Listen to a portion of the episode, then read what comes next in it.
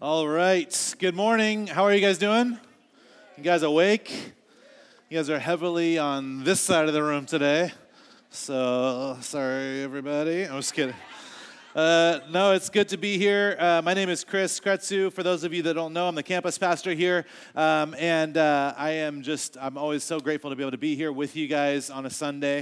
Um, I love that we get to be a part of this church. I love where I live. I love the church that I'm a part of. Uh, I love a lot of things. There's a couple things I hate. Uh, one of those, uh, hopefully none of you will fit this description, uh, is uh, dentists. Really dislike dentists. Not the people individually that choose that profession. It's okay. It's a weird thing to be interested in, I guess. But uh, but the the idea of going to the dentist for me is terrifying. I, I get like anxiety about it, and I don't get anxiety about almost anything. And so there's this piece of like knowing I've got an appointment coming up, and and then getting in the car and, and driving, and I just feel this like ball of anxiety in my chest. Does anybody just feel that now as I'm talking about it? Like a couple of people in here are like, oh my gosh, stop, please. Uh, so it's just one of these things for me that I don't know what it is. Um, I don't have like some horror story that happened to me as a kid. It's just, it's just one of those things that just is, ugh, I'm not a fan. Uh, but uh, for myself, I, I kind of have to convince myself to go, because apparently as an adult you're supposed to go. Um, your parents don't take you anymore, and so you got to drive yourself there.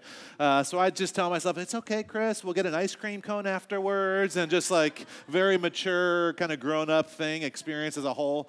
Um, and I went, uh, it was probably about four or five months ago I went, because I was having a little bit of pain in my uh, on the right side of my mouth, and I was like, you know what, I'm just going to go. I'm going to be the mature adult.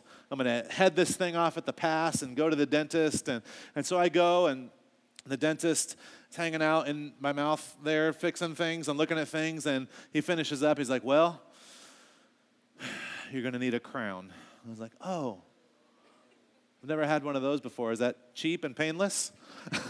Obviously, no. It's from the dentist, so it's not cheap or painless. And so uh, I'm like, is that something you do right now? He's like, oh, no, you got to come back and pay a whole nother time to come and see me again, take another afternoon off of work, and, you know, the anxiety, yeah, you're going to need more ice cream cones. And I'm just like, oh, cool, this sounds like so much fun. So this is like four or five months ago that I have this appointment, and, and I had this pain, and, and so I did what all mature adults do. I, I just said, you know what?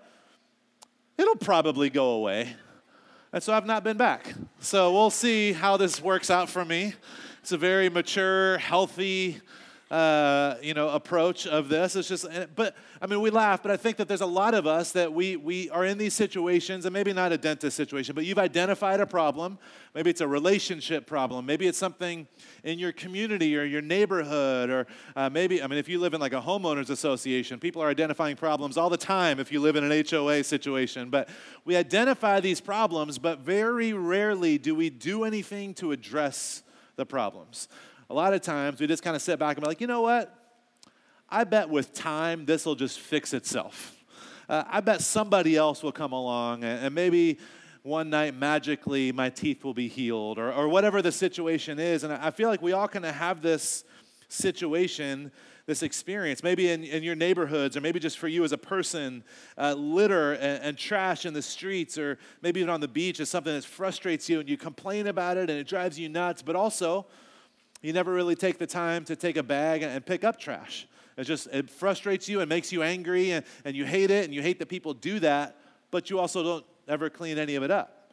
Uh, maybe there's something for you that at your break room at work, you get frustrated because there's always just unhealthy junk food in there, which is the best kind of food in a break room, in my opinion. But some of, I've heard some people are like, oh, there's just always unhealthy food in the break room, but you never bring healthy snacks to put in the break room to kind of balance that out. Maybe, uh, I know in Costa Mesa, there's a, a growing challenge in a lot of Orange County cities, actually, with homelessness. And there's a lot of people here, as I've talked to a lot of people and been a part of different meetings and different groups, there's a lot of people that are really upset about the, the issue of homelessness in our community, but they won't do anything about it.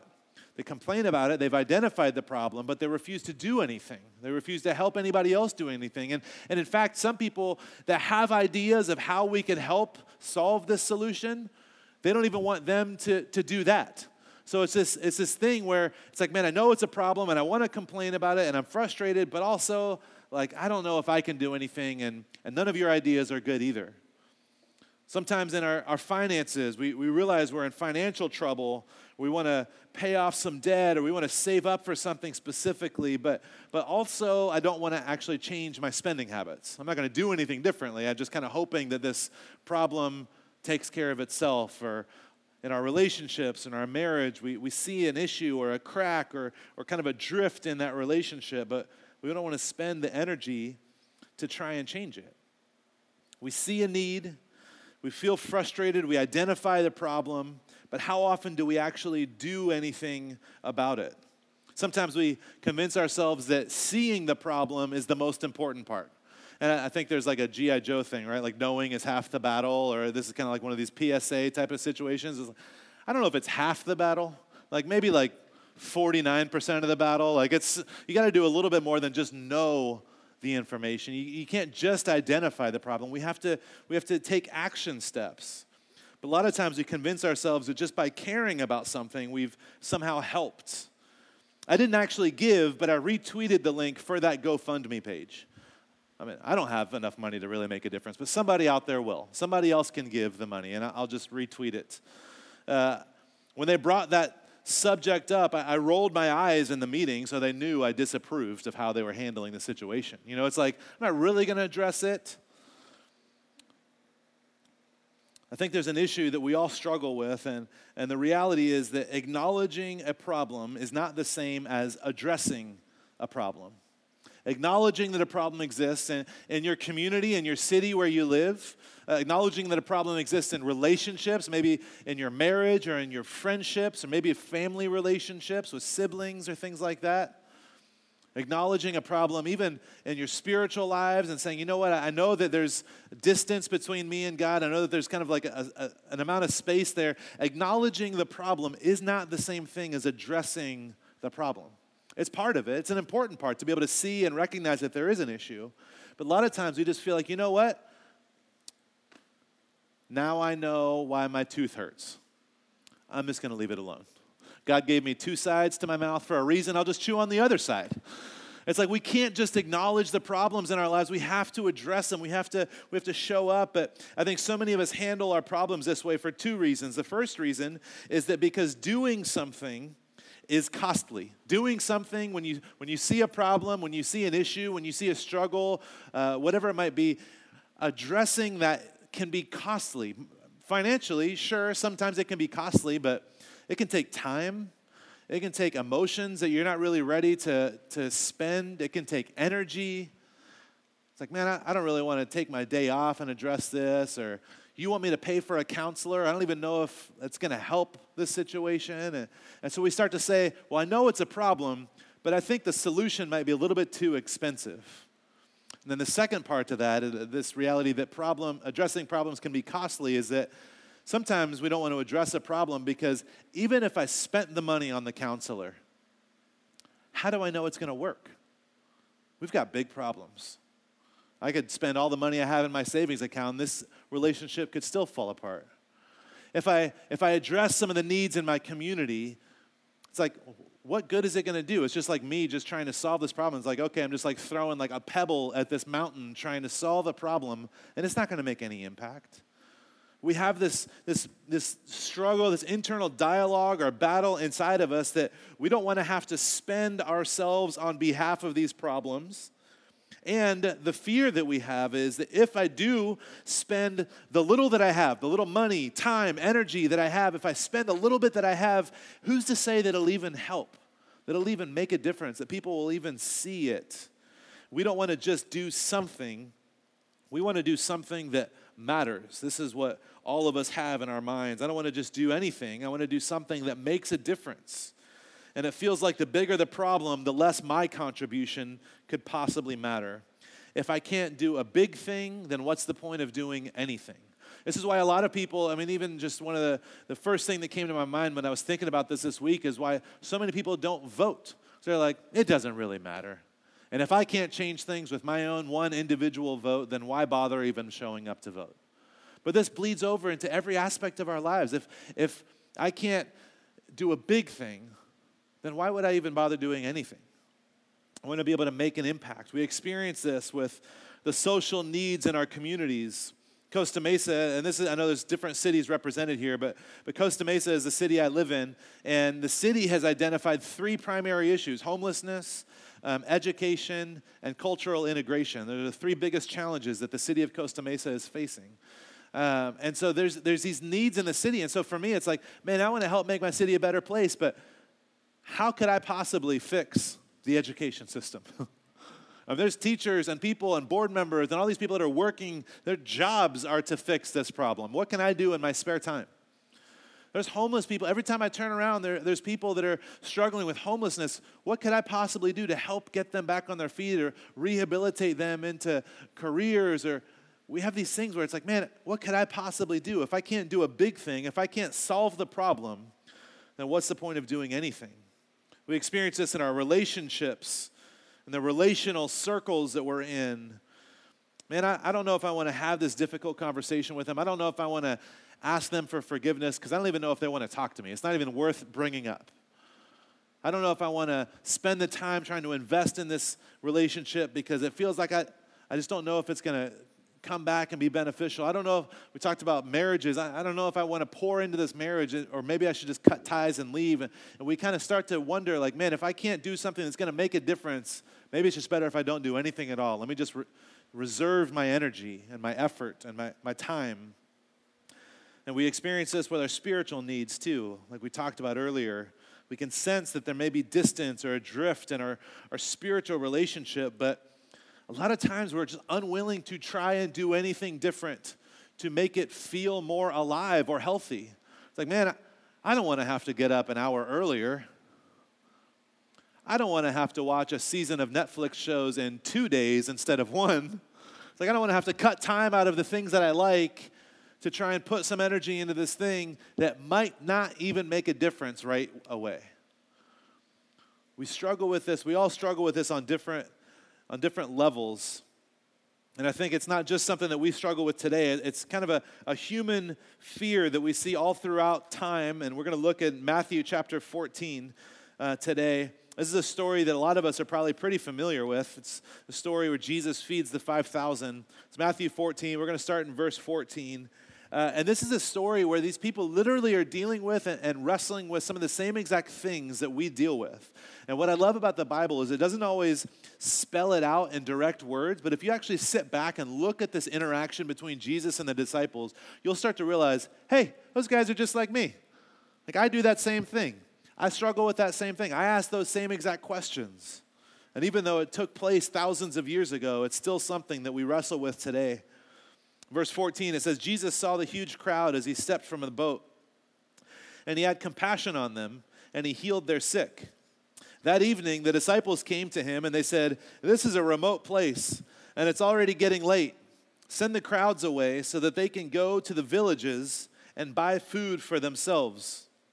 The disciples, they see a problem, they discuss it, and they tell God about it. They're like, hey, somebody should do something about this problem. Uber Eats doesn't deliver out here. We're going to have to figure some sort of solution out. They're going to be hungry. So Jesus, you need to take care of this and tell these people to go so they can order food in the villages. They've identified the problem, and they've said, here's a problem. Somebody else should deal with it. Here's a need. Somebody surely can fill this need. Here is a, a, a, a gap. That there's something that can be done. Jesus, you should probably step up and take care of this. Verse sixteen, Jesus says, that isn't necessary. You feed them. Which, I don't I I tend to be sarcastic, and so I read the Bible with like a healthy dose of, dose of sarcasm. I think there should be like a new translation, like the new sarcastic translation of the Bible. I already read it that way, I guess, so it doesn't really matter. But there's this piece where, where Jesus is saying this, and I feel like I can picture the disciples like, Jesus, there's a lot of people here, and it's going to be dinner time soon, and they're going to be hungry, and we don't have food, so you need to tell them to get out of here and go get some food because we can't do that. We can't. We have nothing to feed them with. And Jesus is like, no, you do it. You feed them. You take care of it. And you can almost like picture the disciples, these twelve guys that have been traveling with Jesus. It's not like they all showed up and he didn't know what was in their backpacks. They've been traveling together. And you can be like, with what? We've got nothing. We have nothing to do this with. The disciples, they want Jesus to solve the problem that they have identified, but he wants them to be a part of the solution.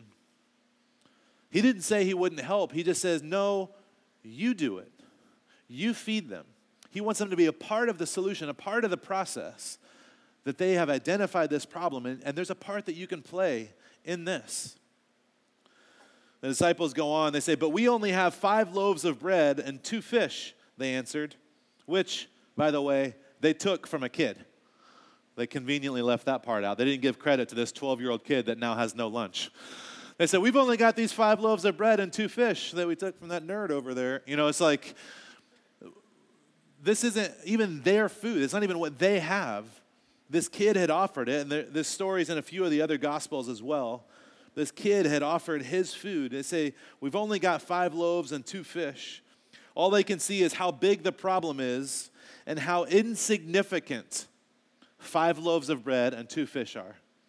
The story is called The Feeding of the five thousand, but it actually says that it's five thousand men, and that's not counting men, uh, women and children. And, and most people that kind of historians that understand how they would do a count in this time, they said that this number would probably be closer to twenty to twenty-five thousand people.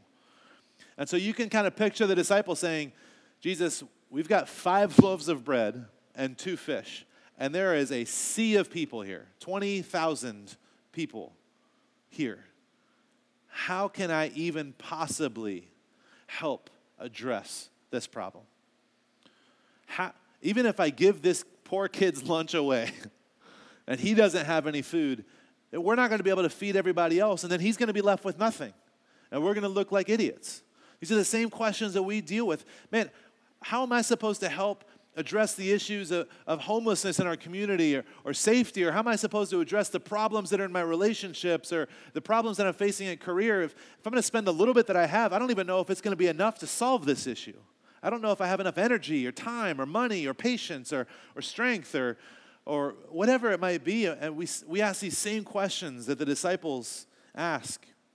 In Mark chapter six is actually the uh, this story. Mark writes about it in his gospel. And, and the disciples say, Jesus, we would have to work eight months to even have enough to be able to feed these people. They're well aware that they do not have enough to solve the problem that's in front of them. But Jesus still, he says to them, it's not necessary for me to send them away. You feed them.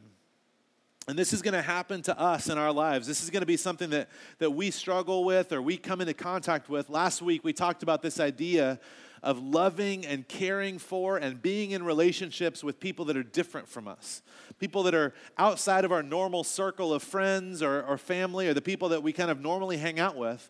And the more that that happens, the more we start hanging out with people that are older than us or that are younger than us or people that are from a different culture than us or people that make more money than us or less money than us, we start to see that there's all kinds of other problems in the world that I knew nothing about.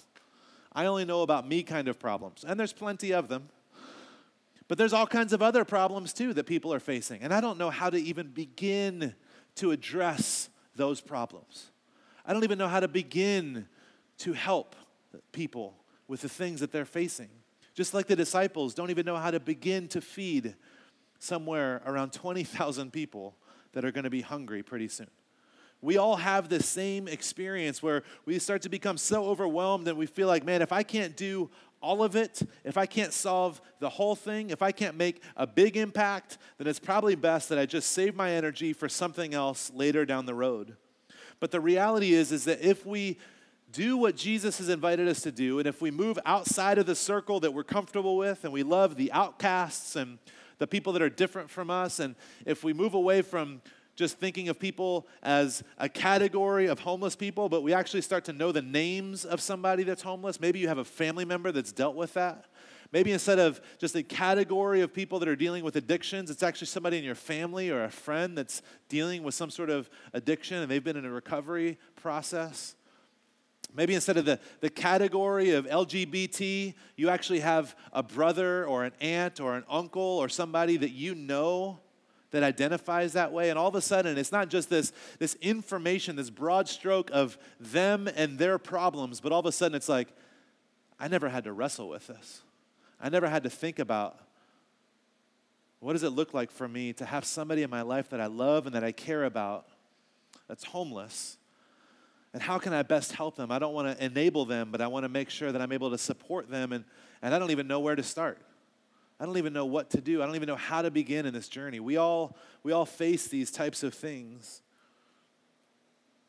When we follow Jesus, we're going to come into contact with questions and problems and struggles that we've never had to address before.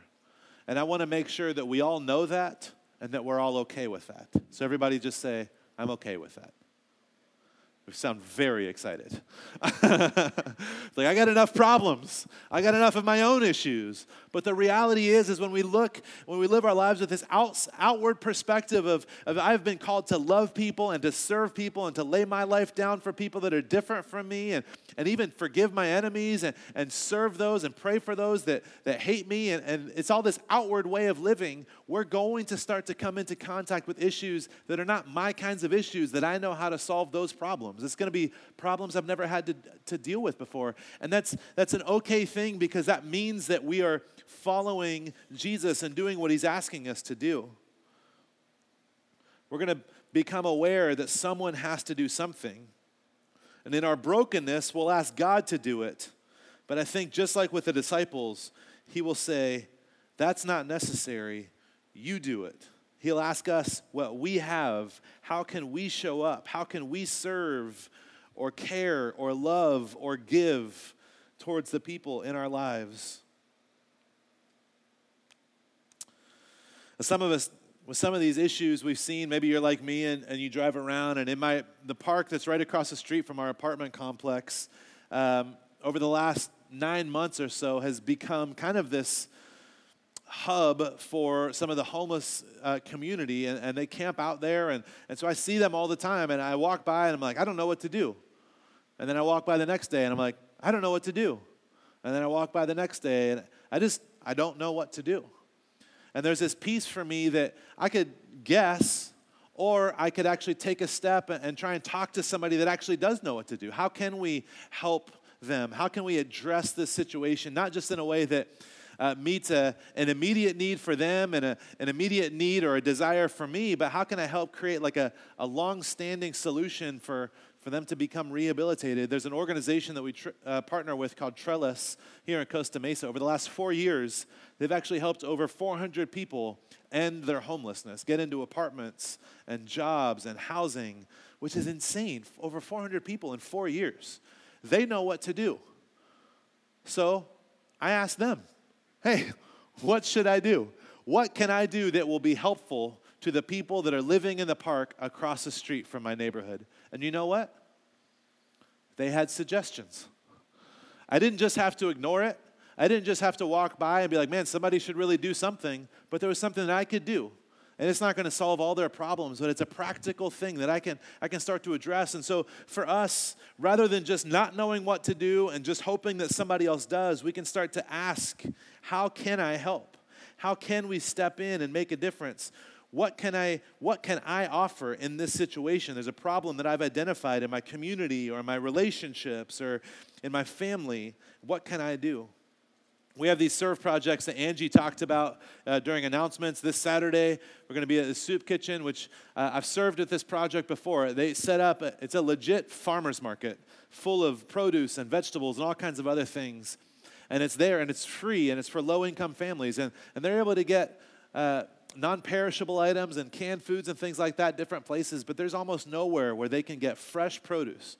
And this is like a really tangible thing that we want our kids to be able to have this kind of stuff. We understand the importance for our kids to have this. And so we get to help provide this for some of these low-income families.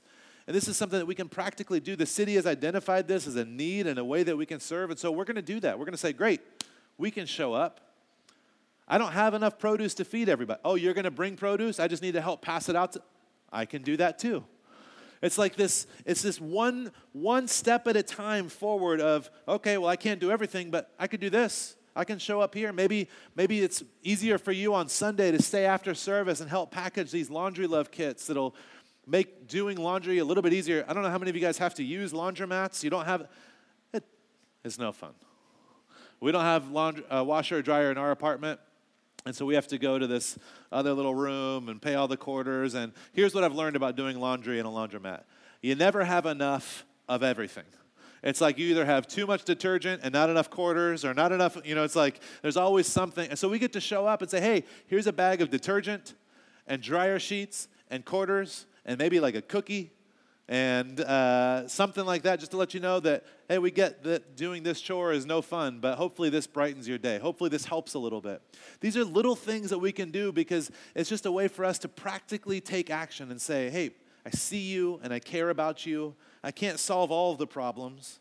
I can't install a washer in your apartment, but I can make today a little bit better for you.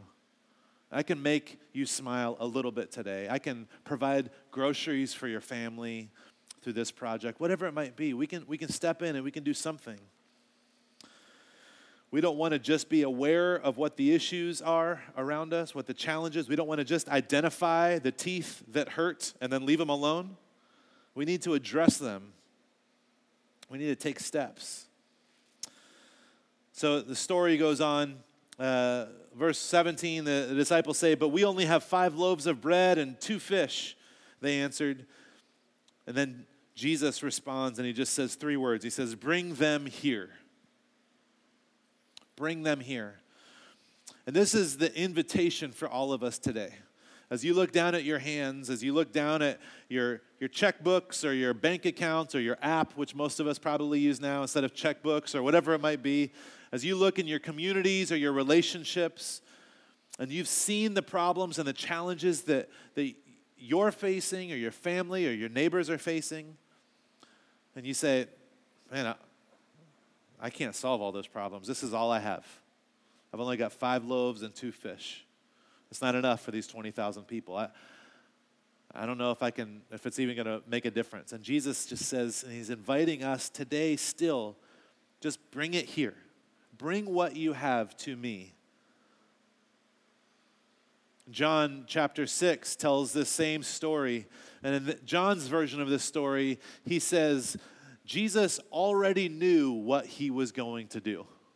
He already knew the disciples couldn't do it on their own. He already knew that they didn't have enough, and he just wanted them to participate in it. He just wanted them to bring what they could, and he would make it enough.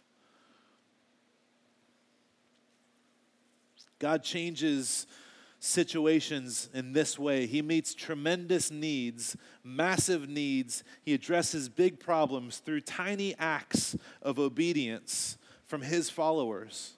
The question isn't what difference can I make, but it's it's what has God called me to do? What has God asked? Hey, bring that to me and let me see what I can do with it. Let me see what I can work with. So there's there's three thoughts I want to kind of go through quickly. Three thoughts for having an action-oriented faith. Because we can have a philosophical faith and we can know what we believe and we can be like, yeah, I know that God loves everybody. I know I'm forgiven. I know he wants to meet people's needs. And these are all great ideas. Or we can have a faith that's an action-oriented faith. Faith is a demonstration, not a discussion. It's an action, not an idea. There's a verse that kind of addresses this, this this same thing. It says, God demonstrates his great love for us in this, that while we were yet sinners, Christ died for us. So he says, it's not just enough, it wasn't just enough for God to, to say that he loved us. He demonstrated it for us. And we're invited to be that same way. It's not just to, to say that we follow Jesus and we believe it, he says, but we actually are invited to demonstrate it by the way that we live, the, the way that we care for our cities, the way that we show up in our families and in our marriages, the way that we show up at work and in friendships, the way that we act spiritually. It's an action-oriented faith. So uh, I got off track. There's three thoughts for having an action-oriented faith. Uh, I only have time for two now. I'm just kidding. Uh, so the first one is be where you're at and use what you've got. I think for some of us, we kind of get this idea of like, well, all right, I guess I'm going to be a missionary to Africa now. That's like, that's not what God is asking. He has put you in the job and in the neighborhood and in the friend group that you're in for a reason. There's seven billion plus people on this planet, And it's no accident that you're interacting with the ones that you have a relationship with, the ones that you interact with. On seventeenth street alone, there are three different Starbucks. That's ridiculous, first of all. For my second point, uh, is that there's only one that I like to go to, which is crazy that I picked one out of three. But you're probably the same way. You have your favorite place. And there's other people that like those other two weird Starbucks that I don't like to go to. And so the people at my Starbucks are in my life for a reason. I don't know why. I just like that one more. And so I go there more. And they know my name now, which is embarrassing a little bit. But it's okay. And so we have these conversations. But the same is true for you in your life. You don't have to change who you are. You don't have to go back to school. You don't have to save up thousands of dollars first before you help somebody and, and, and care for somebody. Be who you are where you're at now. Just be aware. And just like Jesus said and invited the disciples, bring it to me. Just who you are, where you're at. Bring it to Jesus. Offer it to Jesus. And he can do so much more with your little bit than you could ever do with a massive amount. Humbly and quietly bring what you have to Jesus and see what he can do. The second thing is that a starting point to loving someone overtly is often by loving them covertly, which is good news for all of the introverts in the room. You don't have to show up and kind of wear like a sign that says like, hey, I'm a Christian and I'm here to help you. But you can. But you can also just write a note and slip it under somebody's door, their office door, or leave it at a neighbor's yard. You can make some cookies and give them to somebody. I'll take them if you need an idea of where to give those cookies to. I heard a pastor say one time, he said, we think good things about people all the time and hardly ever tell them. He used to say, if you think it, say it. Because there's all, a lot of times I think, man, that person is so great. I, I really like hanging out with them. And then I just move on with my day. And it does no good. Like I thought about how great they are, and it was just for me. But I could text them, and I could say, hey, man, I think you're pretty cool. We should hang out sometime.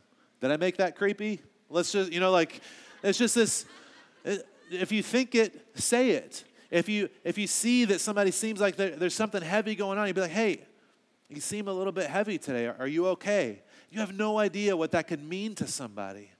A starting point to, to loving someone overtly is often just loving them covertly of, of just these small, simple things, simple ways of showing up and letting people know that they're seen and that they matter and that you care about them. The third thing, and this is a difficult reality that we all have to face, is that there is never a good time to sacrifice. There is never a good time to sacrifice. The, the idea of a sacrifice alone means that you are giving something that costs. I would be surprised if any of us had a free Saturday to go help distribute food. You probably all have stuff going on. I would be surprised if any of us had just extra money, an extra one hundred dollars, like, man, I've been trying really hard to figure out what to put this one hundred dollars to, and now I found something. You know, it's like we we don't have lots of extra. We're always out of time, out of energy, out of money. This is kind of the, the world that we live in. But it always will be a sacrifice, and it's never a good time to sacrifice. A lot of times we want God to give us opportunities. I, I've myself prayed before, God, just give me a chance to, to love someone and to help someone. And, and then I get this chance. I'm like, well, that's not a good week. I'm like, maybe next week it would be better for me. My next pay period, you know my schedule, Lord. If you could work around that, that would be ideal. But there's this reality that God is inviting us to give of ourselves. And, and he demonstrated his love for us. And that while we were yet sinners, a k a not looking for God, not aware that we needed change, not interested in his offer of help, he died for us. He inconvenienced himself. He set himself aside and he laid himself down for people that didn't ask for it and weren't even looking for it. And this is, this is the nature of a sacrifice for us. Galatians Uh, chapter nine has a, a couple verses that kind of echo this idea, and it's something that I have to hold on to sometimes because um, pastor confession here. Uh, I like doing good things for people, but sometimes it's tiring, right? Have you guys ever felt that? It's like, all right, I, I think I've given enough. Like, I think I've done enough for this week. My quota is full. Surely I've I've played my part, and don't call me Shirley or whatever. You know, it's like, I, I feel like I've done enough. But there's this verse that I hold on to sometimes. And in one way, it's helpful, but in another way, it's frustrating. You'll get it. And it says, so let's not get tired of doing what is good. Oh, come on. Seriously? At just the right time, we will reap a harvest of blessing if we don't give up. Therefore, whenever you have extra money, you should do good to everyone. No. I don't know if you can read that far. It doesn't say that. Whenever you have extra time, no. It says, therefore, whenever we have the opportunity, we should do good to everyone. Whenever. Don't get tired of doing good. Keep it up. Whenever you have the opportunity to do good for everyone. There is never a good time to sacrifice, to give. I'm sure this twelve-year-old kid that was looking forward to his sourdough bread and his smoked salmon or whatever it was that he was going to be eating, I'm sure it was not convenient for him to have twelve bullies show up and take his lunch from him and say, cool, we'll give this to everybody else. You know, that's not how it happened. But, you know, we can work in the white space a little bit.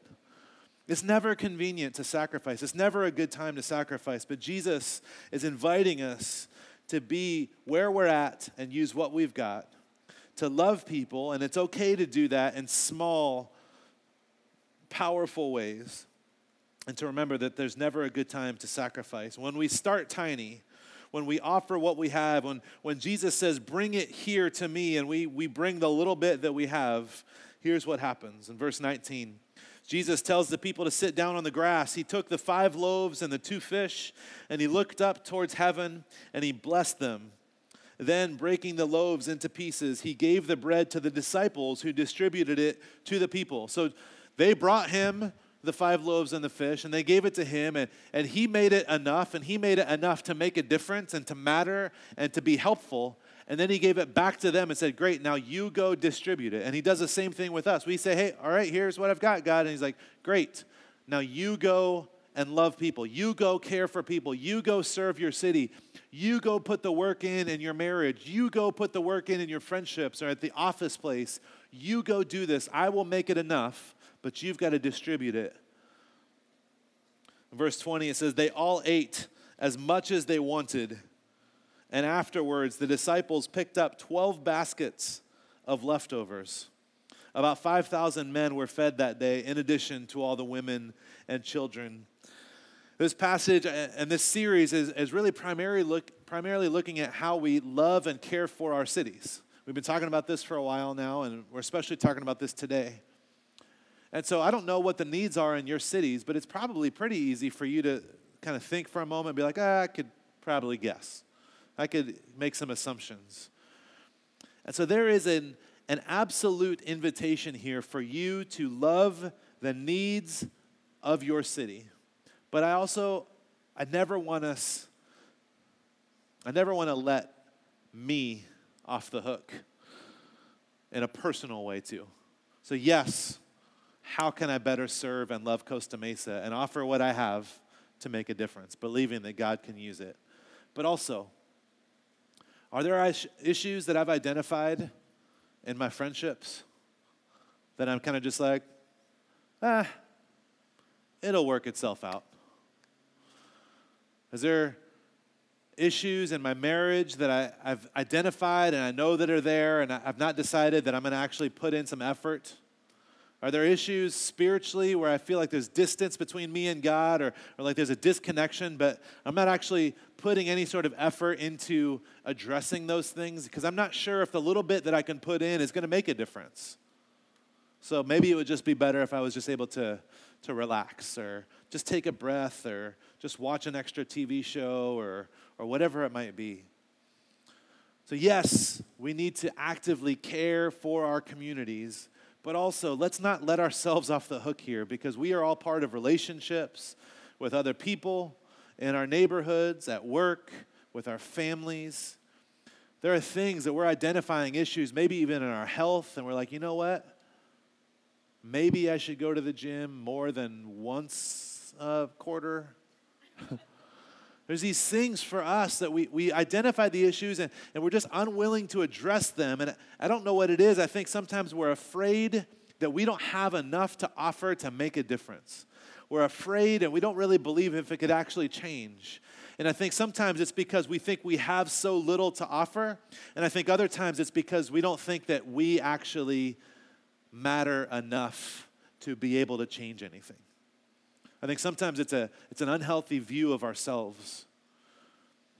But in Genesis chapter two, or the creation poem, it talks about how God scooped up dust off of the earth and he breathed life into it. And this is literally the word Adam means dirt. And God takes literal dirt and breathes life into it and sets that creation higher than every other creation that he made. And, and it talks about, last week, we talked about this idea of the phrase imago Dei, which is the, the Hebrew word for saying the image of God. And, and each person in this room, each of us is given the image of God.